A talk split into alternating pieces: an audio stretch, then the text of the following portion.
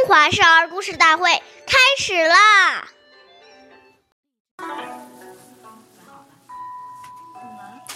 长者立，幼勿坐；长者坐，命乃坐。长辈如果站着，我们绝对不可以坐，因为这是非常无礼的。长辈坐下来以后，吩咐我们也一起坐时，我们才可以坐下来。岁月易流逝，故事永流传。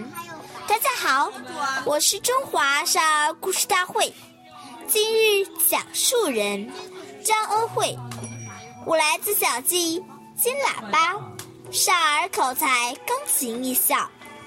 今天我给大家讲的故事是《王生结袜》第二十二集。张世之是汉朝著名的大臣，他非常尊重长辈。有一次，朝廷举行开会，许多达官贵人都前来参加，场面十分热闹。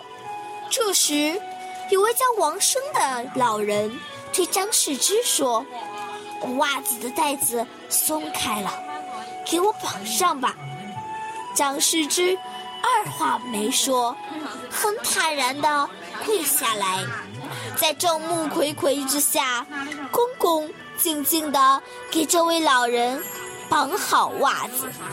张世之身为高官。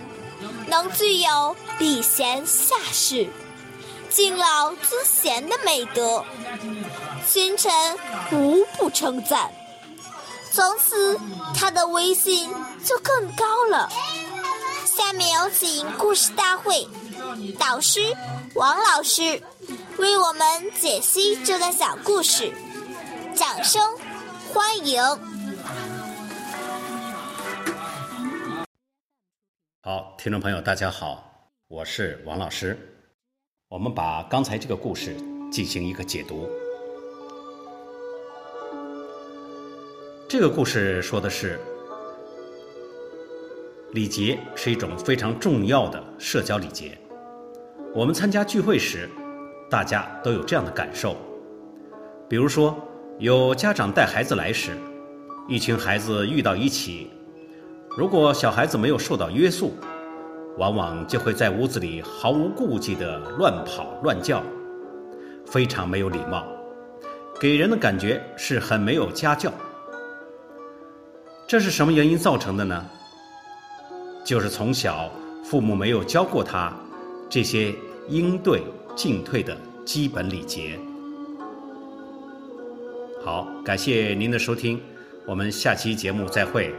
我是王老师，如果愿意参加我们讲故事的同学，请您关注我们的微信号“微库全拼八六六九幺二五九”。